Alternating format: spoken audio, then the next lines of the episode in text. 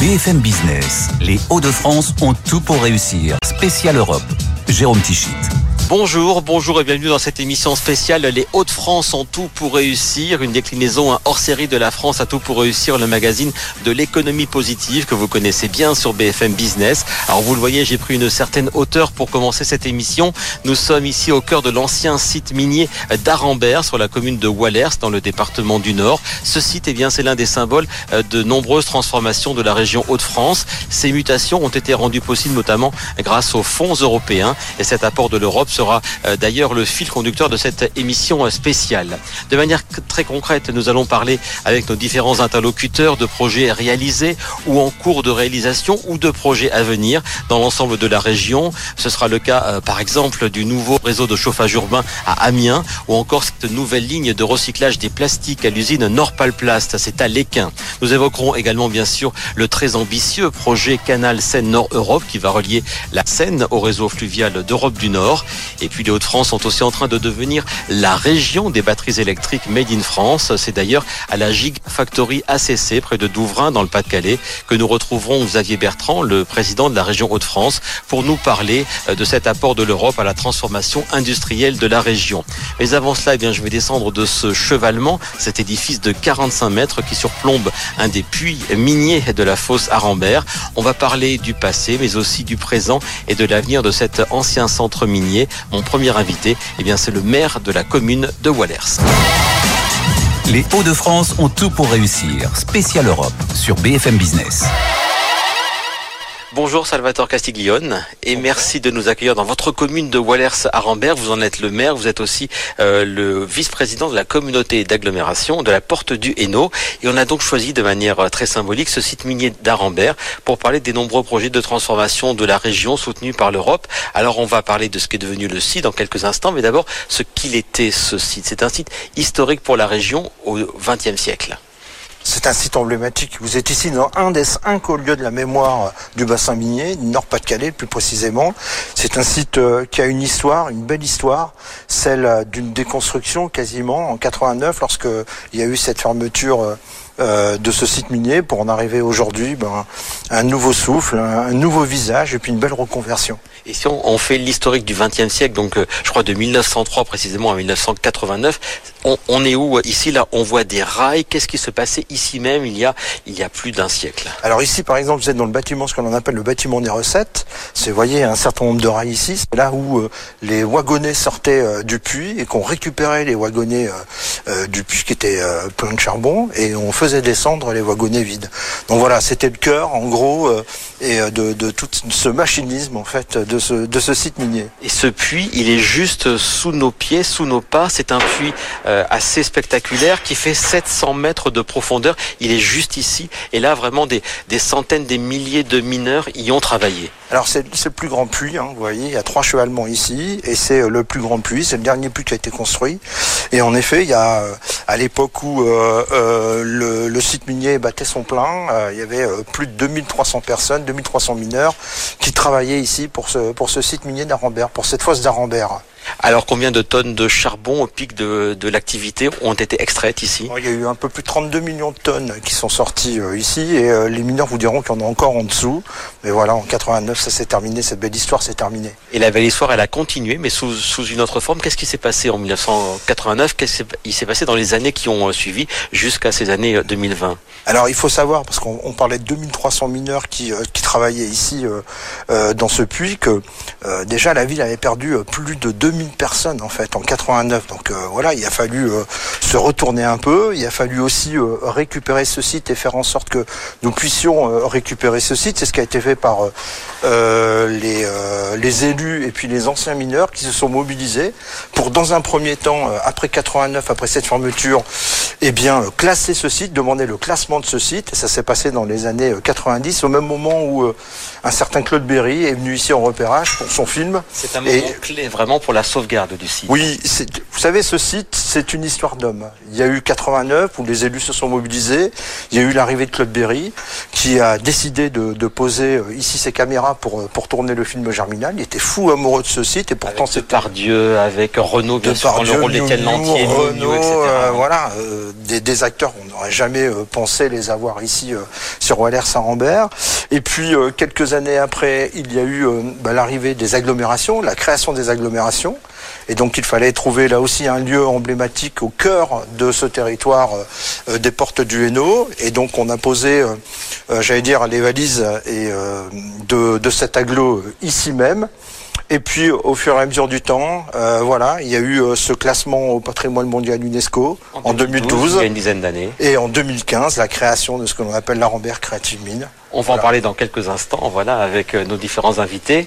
et on, est on est passé d'une mine charbon à une mine image. Mais cette mine charbon, est-ce qu'on la retrouve encore ici? Est-ce qu'il y a des endroits que l'on peut visiter, euh, que les visiteurs euh, viennent, viennent voir encore? Il y a la salle des pendus, pas très loin. Oui, tout à fait. Juste à côté de ce bâtiment, on a la salle des pendus qui a été réhabilitée complètement. Ça a été une des premières réhabilitations et on a eu la chance de bénéficier d'un certain nombre d'investissements de l'Europe, de l'État, de la région, et ce qui nous a permis justement de euh, redécouvrir d'une certaine manière l'ensemble de ce l'ensemble de ce site. Alors euh, bien sûr il y a un certain nombre de visites euh, qui ont lieu grâce à l'office de tourisme de la Porte du Hainaut, mais aussi une association d'anciens mineurs et une association culturelle qui organise bah, des visites à la fois pour les scolaires, à la fois pour les étudiants et puis pour les habitants de de cette région, mais aussi au-delà qui souhaitent visiter notre site minier.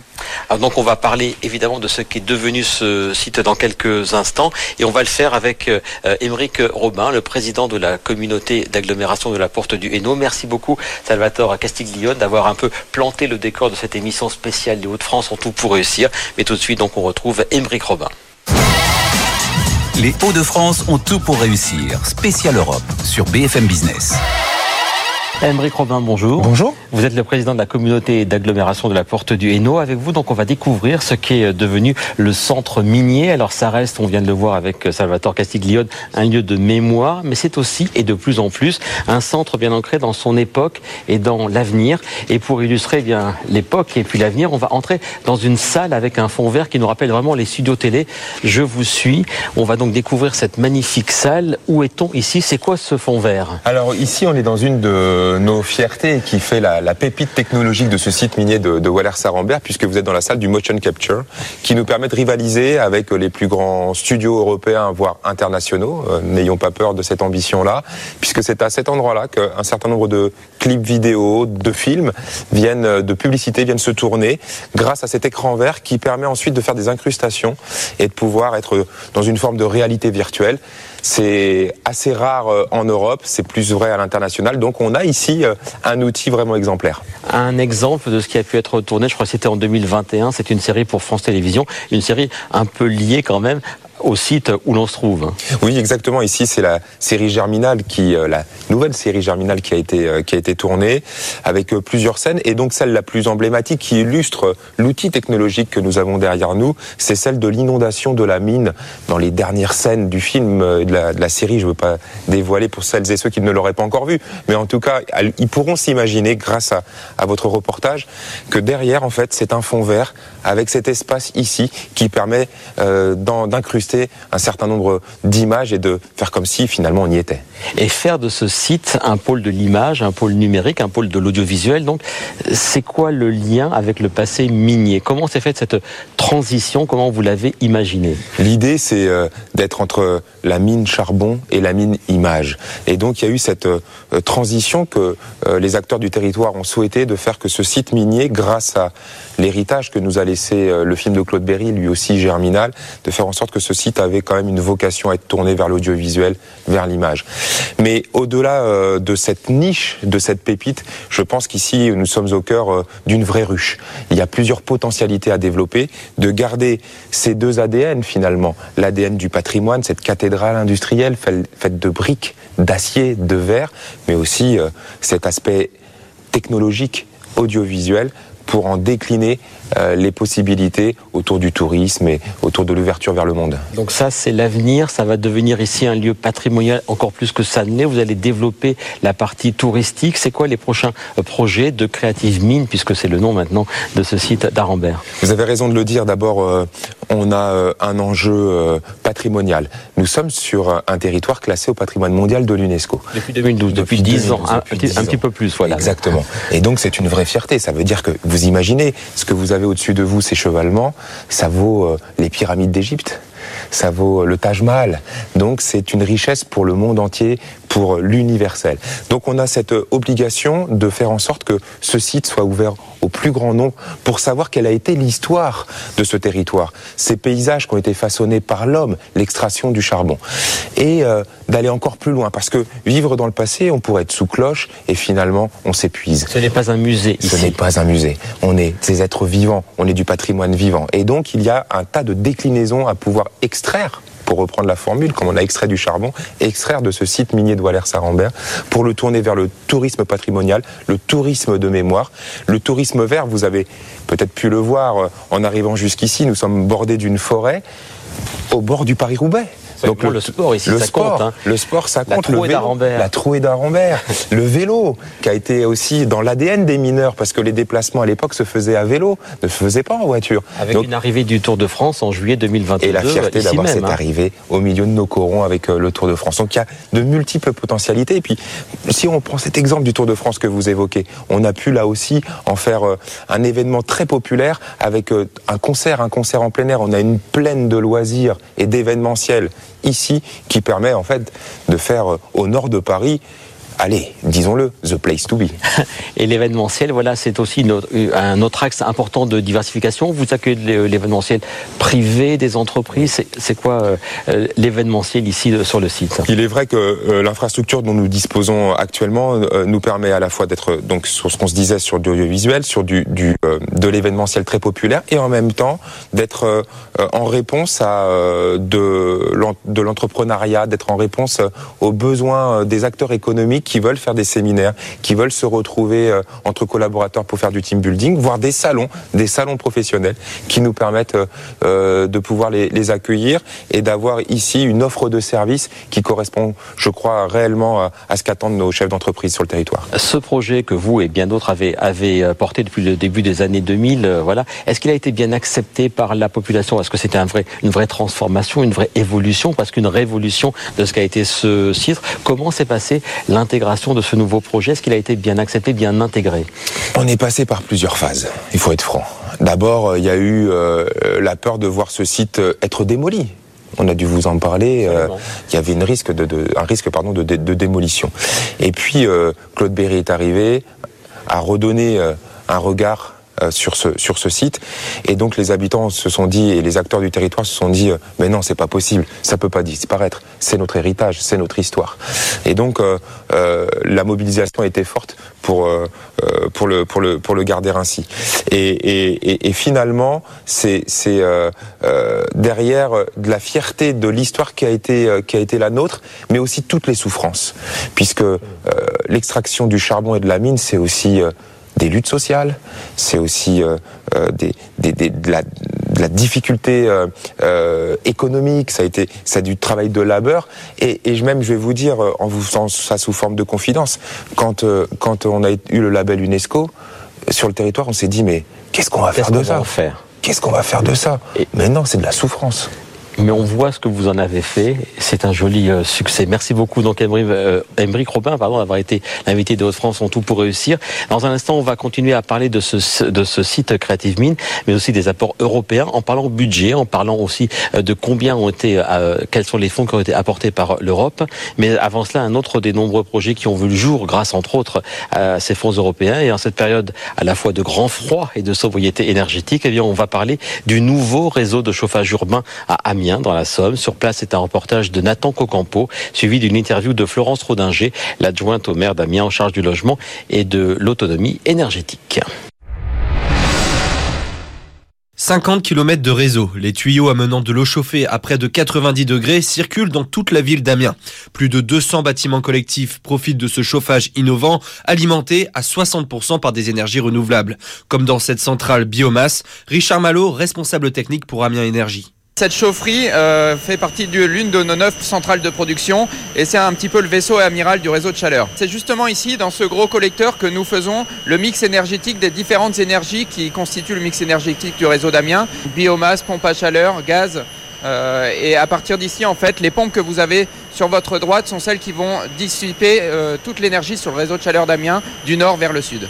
Les structures existantes sont valorisées. La chaleur produite par un data center est également récupérée pour chauffer l'eau. Le réseau fonctionne en circuit fermé. Une fois que l'eau chaude a cédé ses calories, elle est retournée refroidie, puis chauffée à nouveau. Un projet gagnant-gagnant, plus écologique, le coût est aussi inférieur de 10 à 20% par rapport à une chaufferie gaz collective.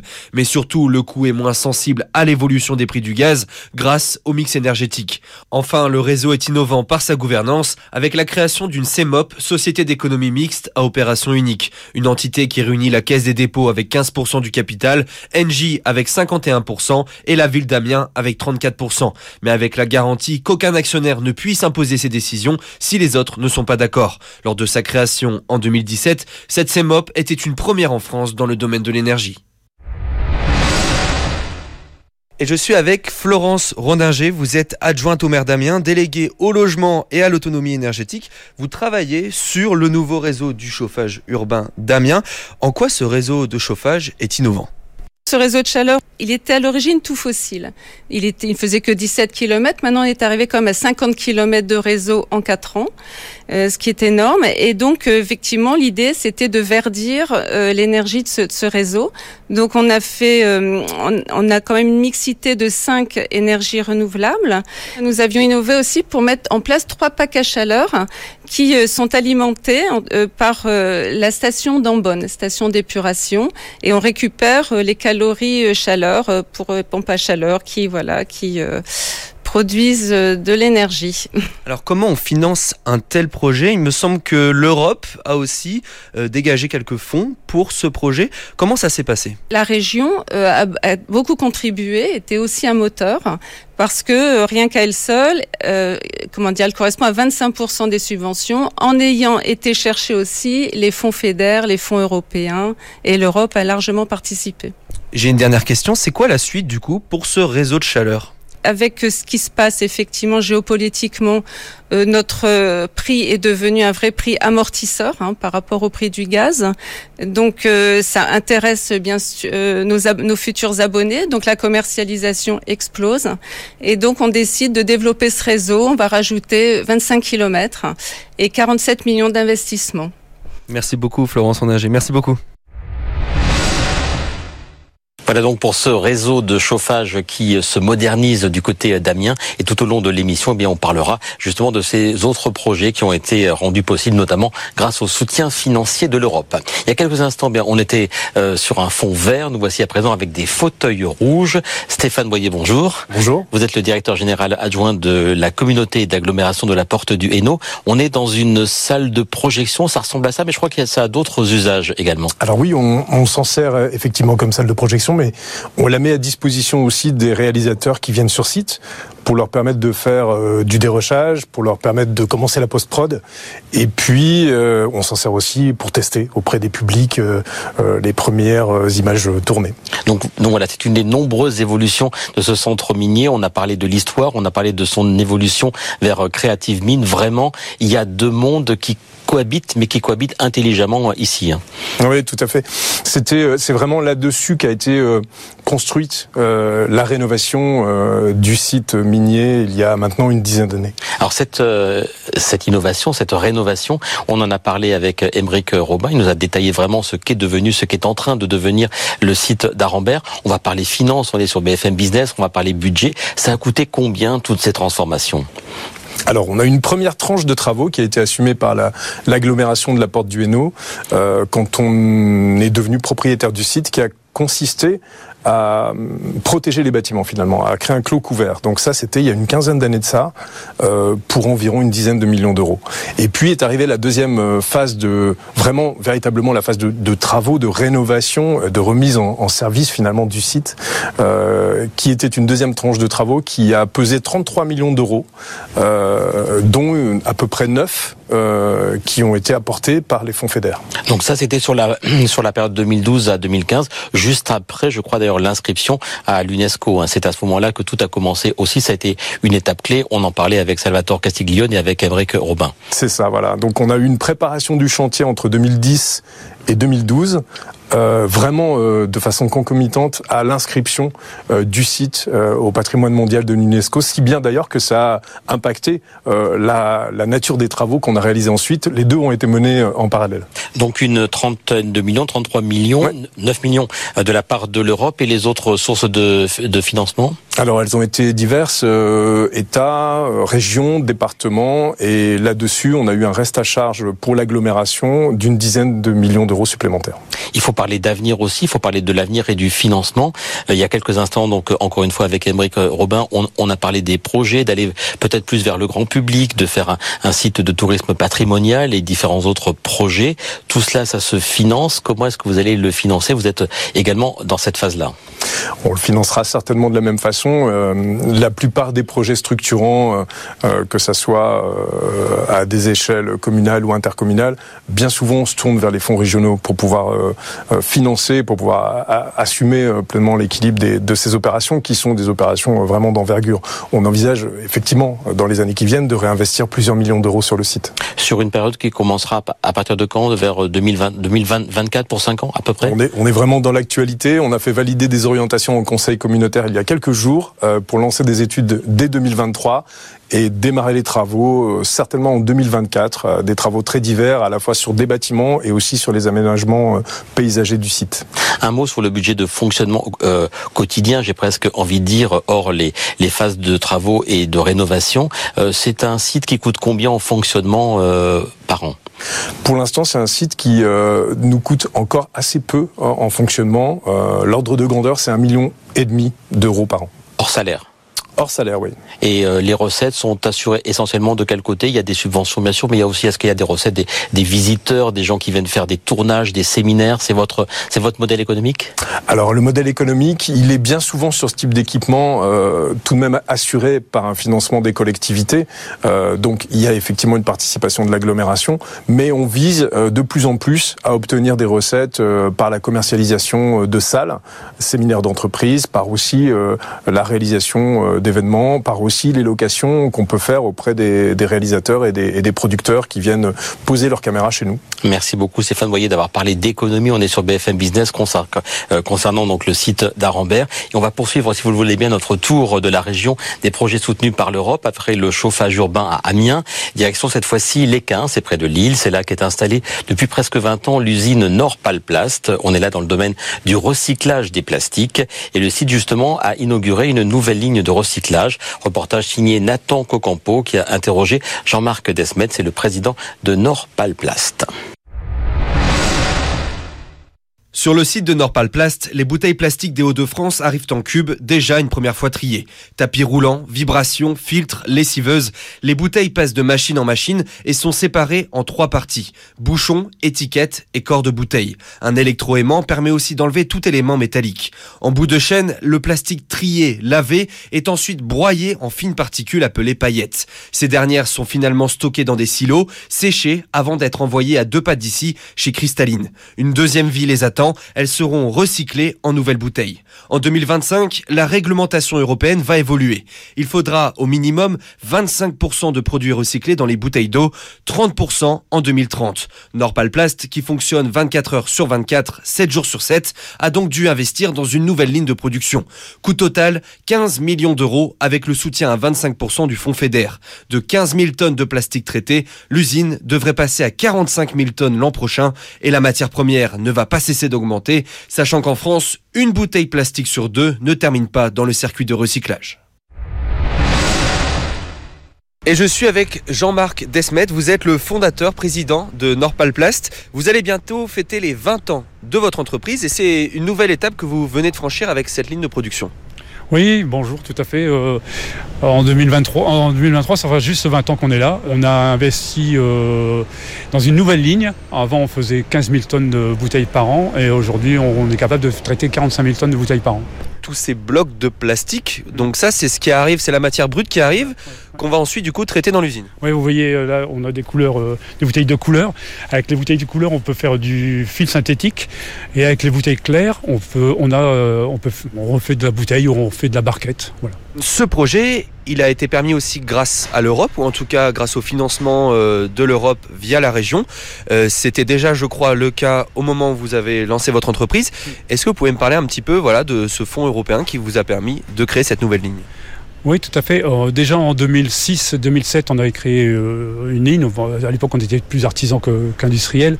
on avait créé une première ligne. On avait déjà eu un soutien de, la région et des, fonds fédères. En 2020, on a fait une demande euh, auprès de la région pour nous soutenir et on a une subvention de 25% de notre investissement.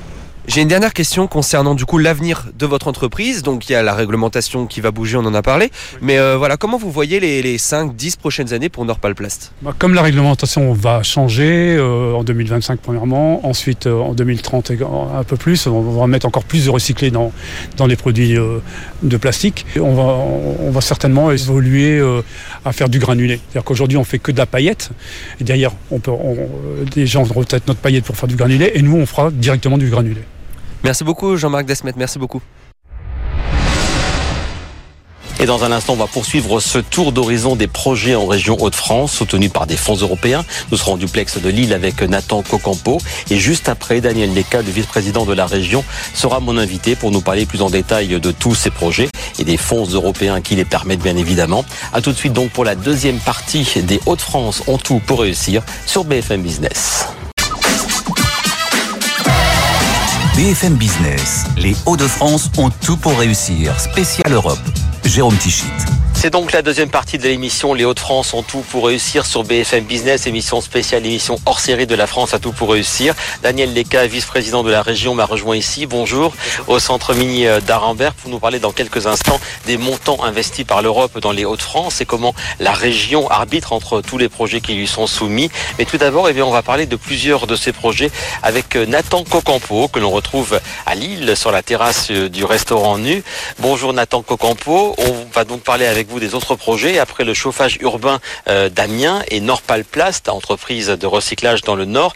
Beaucoup d'autres projets ont vu ou vont voir le jour grâce à l'Europe. Bonjour Jérôme, oui, des projets tous bien différents les uns des autres. Je peux vous parler par exemple de la cimenterie de Limbre dans le Pas-de-Calais, une cimenterie de plus de 100 ans, plus importante de France, qui se trouve aujourd'hui engagée dans une modernisation de son processus de production pour devenir l'une des premières cimenteries neutres en carbone de France. Son four a notamment été remplacé grâce au financement de l'Europe. Autre projet industriel, celui d'Everglass dans l'Aisne, une entreprise qui traite plus de 20% du verre ménager collecté en France et le recycle pour une réutilisation dans le verre alimentaire.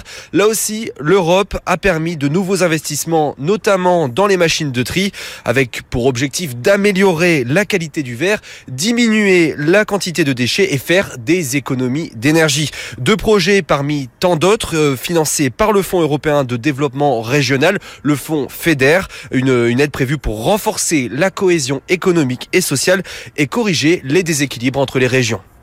Et au final, Nathan, ce sont donc des centaines d'entreprises qui ont pu bénéficier des aides d'entreprises dans la région, via la région d'ailleurs. Entre 2014 et 2020, 1400 entreprises ont été soutenues financièrement dans la région par l'Europe. Des aides pour investir, gagner en compétitivité, des soutiens aussi au développement des transports durables pour favoriser les alternatives à la voiture, mais aussi soutenir l'emploi, la recherche. Plus de 400 nouveaux chercheurs ont par exemple été aidés financièrement par l'Europe sur cette période. Et Nathan, euh, l'aide de l'Europe à la région ne se limite pas au seul fonds FEDER. Oui, en effet, il existe aussi le Fonds social européen dédié spécifiquement à l'emploi et à la formation.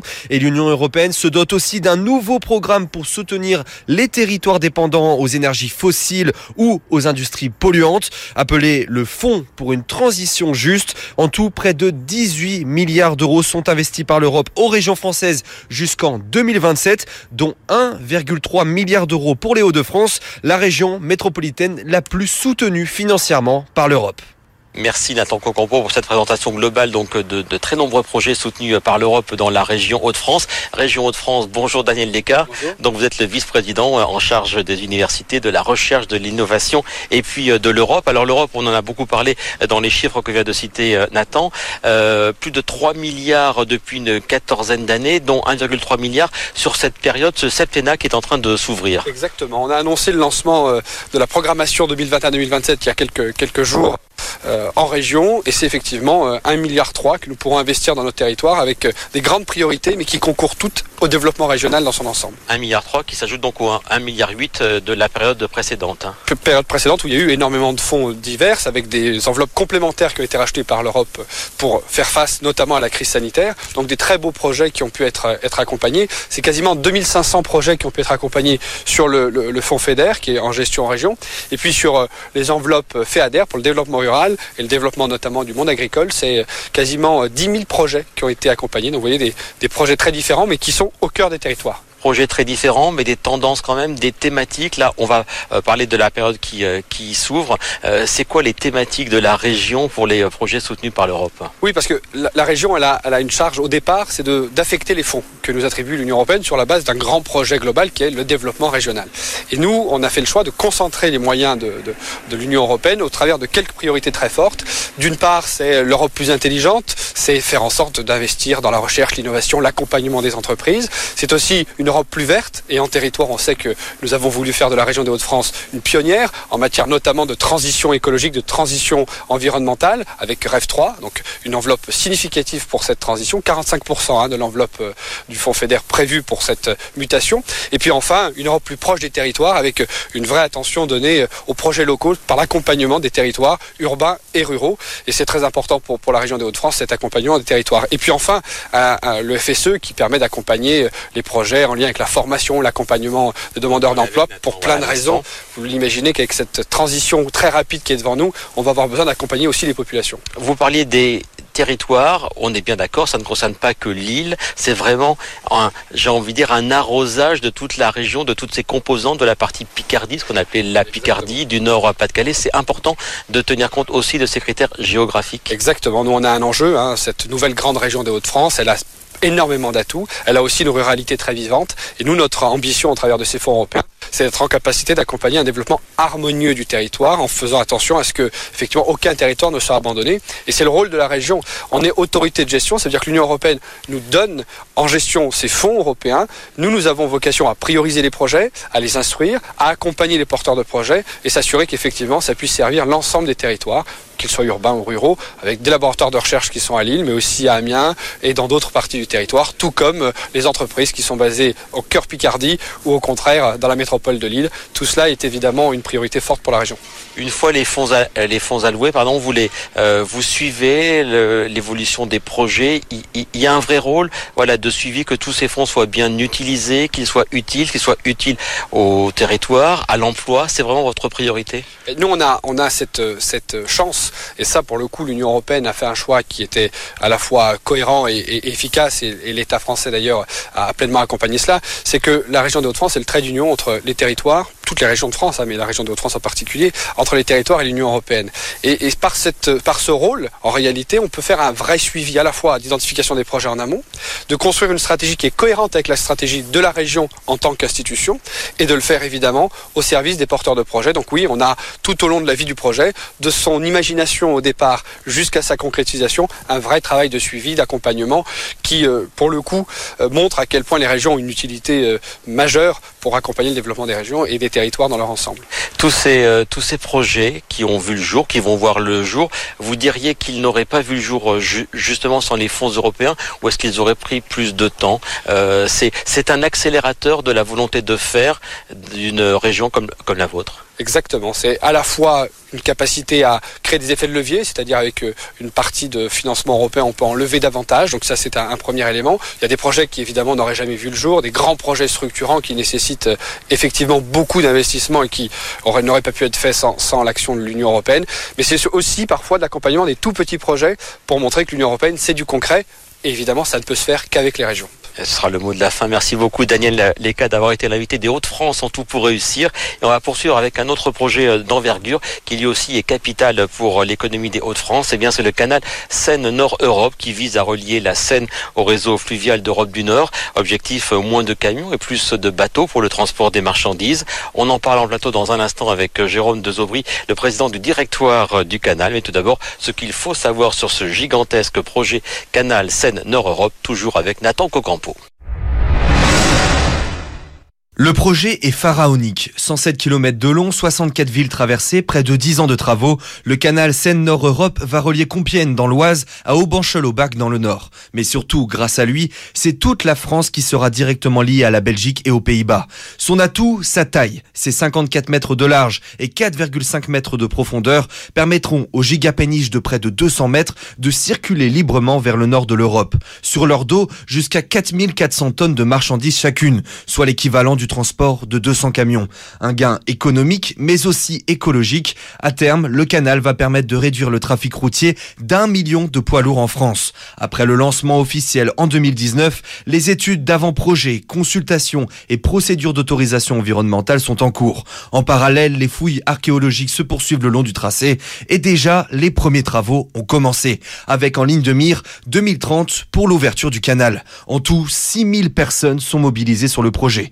Coût global, plus de 5 milliards d'euros, financé à hauteur de 1,1 milliard d'euros par l'État, près d'un milliard par les collectivités, mais aussi 2,1 milliards d'euros de l'Europe. Un défi humain, technique et environnemental pour connecter le réseau français aux 20 000 km de voies européennes.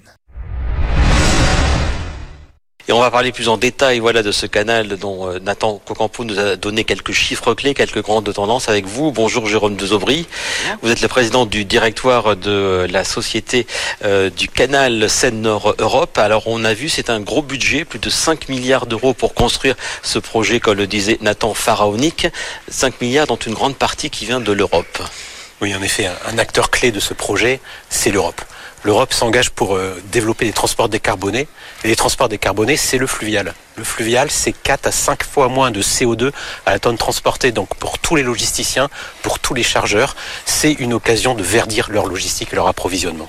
Et donc l'Europe, là, c'est, ce sont des fonds qu'elle vous verse directement et non pas via le fonds dont on a parlé il y a quelques instants avec Daniel Leca. C'est vraiment une aide directe. Absolument, on a une chance euh, extrêmement importante, c'est que l'Europe a choisi ce projet du canal Seine-Nord-Europe comme un des cinq grands projets européens. Alors, l'amour c'est bien, l'épreuve c'est mieux. Elle a fait deux choses pour nous. La première, c'est qu'elle a pris une décision d'exécution de faire un réseau Seine-Esco, un grand réseau fluvial au cœur de l'Europe et au cœur de cette région. La deuxième, et c'est assez exceptionnel, vous savez, l'ensemble des partenaires se sont mobilisés pour ce projet. Les collectivités, auprès desquelles la région, région l'État, et elle a créé un outil un peu particulier qui est cette société du canal Seine-Nord-Europe présidée par Xavier Bertrand. Et au Conseil de surveillance, et la preuve de l'engagement de l'Europe, nous avons des sièges pour la Commission européenne qui est représentée dans chacune de nos réunions définissant les orientations stratégiques de notre projet. Et c'est pas simple de mettre tout le monde autour de cette table parce que c'est un projet qui a connu des soubresauts, des rebondissements et beaucoup de retard. Mais là, vraiment, tout est engagé depuis le, euh, le discours d'Emmanuel Macron en novembre 2019, il y a trois ans. Donc, c'est parti. Alors, en effet, c'est le président Bertrand le disait, c'était un peu l'arlésienne ce projet. Alors ça tombe bien, il n'y a pas d'arlésienne dans notre région des Hauts-de-France et on a cassé la marche arrière, comme il a dit. Alors comment on a fait? Déjà l'Europe, l'Europe qui en juin 2019 donne cette décision d'exécution. Deuxièmement, une formidable mobilisation des acteurs économiques porté par les acteurs politiques et notamment ce fameux appel de Perron lancé par le président de région où il a réuni en deux jours plus de 600 personnes pour engager ce projet. Alors Jérôme Dezovry, on est sur BFM Business, on va parler d'économie, on, va parler de chiffres. En termes d'emploi, euh, combien ce projet va créer d'emplois Est-ce que vous l'avez euh, estimé? Absolument, on a fait des études avec ceux qui connaissent, donc la Fédération régionale des travaux publics. On estimait qu'au plus fort du chantier, ce sont 6000 emplois qui seront mobilisés, 6000 compagnons à travailler chaque jour. Alors concrètement, ce sera 3000 emplois qui viendront des entreprises et 3000 emplois créés. Et donc il faut vraiment se mobiliser pour fournir les compétences à l'ensemble des entreprises pour être le plus efficace et productif possible. Quel type d'emploi Est-ce que vous les avez fléchés déjà, ces emplois alors Dans ce travail avec la Fédération régionale, mais aussi avec Pôle emploi, on a défini les 28 métiers types euh, du chantier pour favoriser les recrutements. Parce que c'est le problème de nos entreprises aujourd'hui, trouver les compétences. Avec ces 28 fiches types, Pôle emploi peut faciliter les recrutements et les maximiser. En quelques mots, les principales difficultés qui ont été euh, rencontrées, on a parlé de mettre tout le monde d'accord, mais aussi les impacts environnementaux à prendre en compte, les impacts sur la population. Euh, ça, ça, ça a été long aussi à prendre en compte. C'est, je pense, une volonté du conseil de surveillance. On fait un projet chez les gens, donc on doit faire un projet avec les gens. Donc même pour un grand projet, on peut faire des démarches participatives. Donc si on en a parlé depuis longtemps, depuis plusieurs années, on travaille avec les territoires pour dessiner ce projet avec eux, le rendre acceptable, parce qu'on l'a vu sur d'autres grands projets en France, il y a eu des oppositions. Nous, l'idée, c'est de le faire au maximum avec les gens. Un mois encore, on en est où en cette fin d'année 2022 Des travaux euh, préparatoires, des travaux tout court même ont, ont commencé cette, euh, cet automne. C'est vraiment le début des travaux euh, importants en cette fin d'année 2022. Alors faire un canal, c'est comme faire sa maison. Il faut un permis de construire, un, architecte, une des entreprises. Et on a le permis de construire sur la première section dans l'Oise. Et donc c'est les premiers vrais travaux avec quatre ouvrages d'art qui sont en cours de construction actuellement depuis octobre. Et on peut dire qu'en effet que le chantier c'est parti. Objectif 2000 combien? Ah, L'objectif bien entendu fixé par l'Europe. L'objectif de l'Europe c'est 2030. Fournir aux entreprises un grand réseau de transport fluvial décarboné au cœur de l'Europe, reliant les grands ports entre le Havre, Dunkerque et les ports du Nord. Avec 25% de trafic fluvial en plus et un million de camions en moins. Je crois que ce sont les chiffres et les objectifs. Vous êtes bien renseigné et en effet c'est l'objectif de désengorger nos autoroutes et puis aussi de massifier les transports pour renforcer la compétitivité de nos ports. Merci beaucoup Jérôme Dezobry de nous avoir parlé de ce très gros euh, projet vraiment de canal Seine-Nord Europe. On va terminer cette émission en parlant d'un autre immense projet d'avenir tout aussi crucial. Ce sont les batteries électriques. Je serai dans un instant avec Xavier Bertrand, le président de la région, depuis le site de la future Gigafactory ACC qui va réunir notamment euh, Total Energy et Stellantis. Mais avant cela, Nathan Cocampo nous résume ce que va être cette vallée de la batterie en région Hauts-de-France. La vallée de la batterie électrique prend forme. Trois projets de Gigafactory vont sortir de terre dans les trois prochaines années pour faire de la première région de production automobile, 700 000 véhicules construits chaque année, la locomotive de la France pour le développement des batteries. D'abord, direction Douvrin. La première usine française de production de cellules et modules de batterie est prévue pour le second semestre de l'année prochaine. Un projet porté par ACC, co-entreprise française créée par Stellantis et Saft, filiale de Total. Coût global, 5 milliards d'euros comprenant la construction d'une usine similaire en Allemagne. Autre gigafactory, celle du japonais Envision à Douai, un projet mené en collaboration avec le constructeur Renault-Nissan, prévu pour 2024. L'usine sera d'ailleurs un maillon essentiel du pôle Electricity du constructeur, qui regroupe donc Douai, mais aussi les usines de Maubeuge et Ruitz. Dernier projet, celui de la start-up grenobloise Vercor à Dunkerque, là aussi un partenariat avec Renault. Prévu pour 2025, elle fabriquera des cellules de batterie bas carbone, coût total 2,5 5 milliards d'euros. Au total, ces trois gigafactories financées en partie par la région et l'Europe devraient créer 7500 emplois directs et 15 000 emplois indirects. Objectif, produire 2 millions de batteries par an d'ici à la fin de la décennie. Et nous sommes précisément sur l'un des trois sites des projets dont on vient de parler dans le sujet, le site de ACC Automotive Sales Company qui va voir le jour euh, sous peu. Vraiment, la production va commencer dans quelques dans quelques mois. Et merci Xavier Bertrand d'être euh, l'invité de, des Hauts-de-France en tout pour réussir, une émission spéciale. Donc vous venez de faire le, le tour un peu du propriétaire puisque vous faites partie de ceux qui investissent. Pourquoi la région Hauts-de-France euh, considère-t-elle comme très importante la batterie électrique? Parce qu'on a pensé que c'était l'avenir de l'industrie automobile Tout le monde a maintenant en tête cette date de 2035. En Europe, la fin de la production des moteurs thermiques, essence et diesel.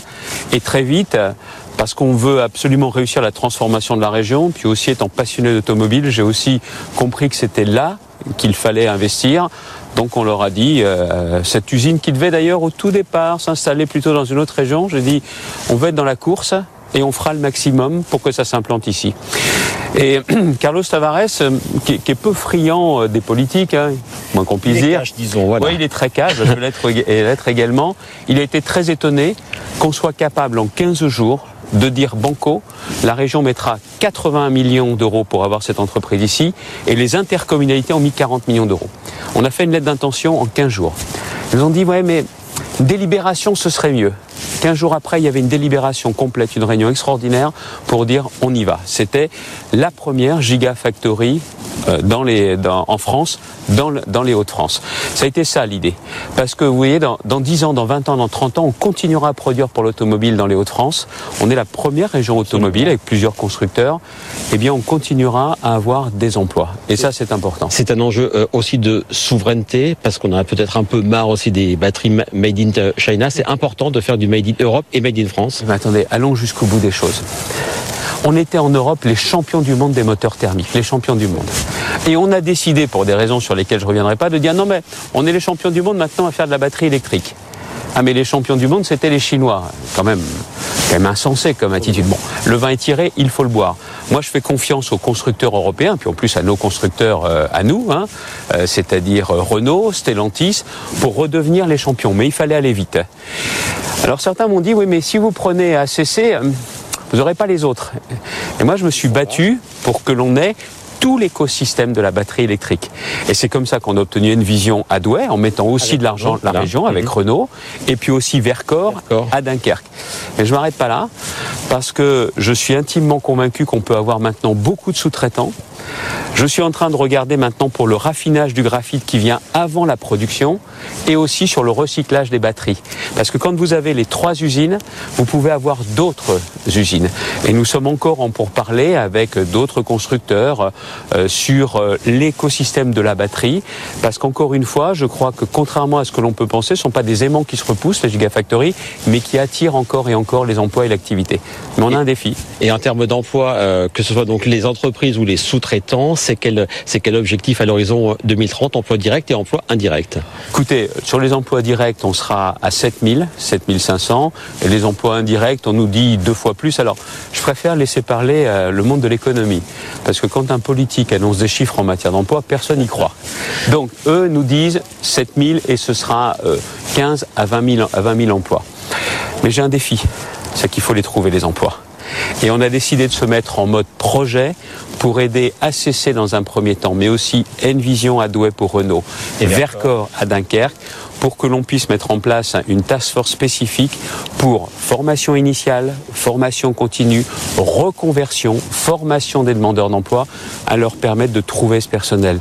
Parce que tous les projets que nous avons encore pour développer cette vallée de la batterie, il faut absolument qu'ils puissent trouver le personnel et je peux vous dire que c'est aujourd'hui la priorité des priorités et on va les trouver. Un mot que vous avez, Xavier Bertrand va danser le thème de cette émission sur les fonds européens qui euh, soutiennent de très nombreux projets dont les batteries électriques. C'est capital, c'est essentiel l'apport de l'Europe dans la transformation des Hauts-de-France Moi, je suis un Européen exigeant, mais je suis un Européen convaincu. Merci l'Europe. Parce que là, sur les batteries, elle a aussi surtout donné son feu vert pour que les aides d'État ne soient pas qualifiées comme telles et qu'on puisse justement enfin avoir en Europe ce qu'il nous fallait pour faire concurrence à la fois aux Américains et aussi, euh, aux Chinois. Mais on a aussi de nombreux projets. Il faut savoir que sur le prochain programme opérationnel, dans la région des Hauts-de-France, ça sera 1,3 milliard et que sur le précédent programme opérationnel, 100% des crédits auront été consommés. Et puis on a un immense projet dans la région qui est le canal Seine-Nord-Europe. C'est l'autoroute fluviale entre le bassin de la Seine, Paris et Dunkerque. Et là, ce sont aussi des fonds européens. On n'aurait pas eu l'Europe, on l'aurait pas fait. Ce sont les collectivités locales qui prennent le risque, qui pilotent ce projet, mais on n'aurait pas eu l'Europe ça ne se faisait pas. On en a parlé dans cette émission, on en a parlé avec Daniel Leca, avec Jérôme Dezobry, etc. Euh, comment vous expliquez que l'Europe, malgré tout, malgré tous ces investissements, malgré le concret qu'elle apporte, a si mauvaise presse dans la région, mais en France de manière plus générale? Attention, euh, si mauvaise presse, euh, il y a beaucoup de politiques qui aiment beaucoup taper sur l'Europe pour masquer leurs insuffisances. Et puis il y a eu un sport national en France qui consistait ah si ça va pas, c'est pas de notre faute, c'est la faute de l'Europe. Non, la vérité, c'est ce qui va pas en Europe, il faut le réformer, mais sur ce qui va, il faut aussi le reconnaître et le dire. Et moi, je n'hésite pas à dire à chaque fois merci l'Europe quand c'est le cas. Bon. On a fait notamment un immense port à Calais. Il n'y aurait pas eu l'Europe, il se, se faisait pas. Non, ce que je crois surtout, c'est que les Français sont au final attachés à l'Europe parce qu'ils savent que l'Europe les protège. Mais un peu de pédagogie et de courage de la part des politiques pour dire merci l'Europe à chaque fois que l'Europe est là, c'est pas interdit, c'est plutôt recommandé. Maintenant, il y a aussi un autre point, je vous dis ce qui va, les points sur lesquels il faudrait que l'Europe soit plus forte. Tiens, prenez à nouveau les batteries. Quand M. Biden dit que pour avoir les, financements, euh, les primes, il faudra que les batteries soient faites aux États-Unis. Mhm. Quand vous avez les Chinois qui font des taxes à l'importation, on va continuer euh, à faire pareil alors. On va continuer à faire les ravis de la crèche et dire ah c'est pas bien ce qu'ils font. Est-ce qu'il faut qu'on fasse pareil ou que eux baissent un petit peu leur euh, Eh ben on va faire pareil pour commencer si on veut les faire baisser dans leurs intentions. Parce que de toute façon c'est la politique de la réciprocité, c'est la politique du bras de fer. Et ce langage-là, tout le monde le comprendra, mais l'Europe ne peut pas prendre des mois et des mois de retard, voire des années. Les Américains disent les aides ce sera pour les batteries produites aux États-Unis, c'est votre droit. Les aides pour les véhicules électriques en Europe, ce sera pour des batteries produites en Europe et en plus, elles sont en train d'arriver. Et pour les Chinois, c'est de leur dire on ne peut pas rentrer sur votre marché, vous pouvez pas rentrer. Et là, vous allez voir que du jour au lendemain, ça hein. va s'apaiser et plutôt que d'engager des procédures devant l'OMC qui n'aboutiront que dans des années si jamais ça aboutit, ça s'appelle tout simplement se faire respecter. Voilà. Merci beaucoup Xavier Bertrand d'avoir été euh, l'invité en conclusion de. Il fait bon, hein, voyez. on est depuis hier, voilà, on a tourné sur le site d'Arombert, on a fait des reportages également dans la Somme, etc. Donc on a fait vraiment un tour d'horizon euh, des Hauts-de-France qui ont tout pour réussir. Merci beaucoup à toutes celles et tous ceux qui ont participé à cette émission. Merci aux équipes du Conseil régional, merci euh, également aux équipes de la Porte du Hainaut, merci aux équipes de BFM Business, à la production et à tous ceux qui ont rendu possible cette émission. Ici comme ailleurs, on le sait, on le dit depuis longtemps sur BFM Business, la France vraiment a tout pour réussir. À très bientôt sur BFM Business. Les Hauts-de-France ont tout pour réussir. Spécial Europe sur BFM Business.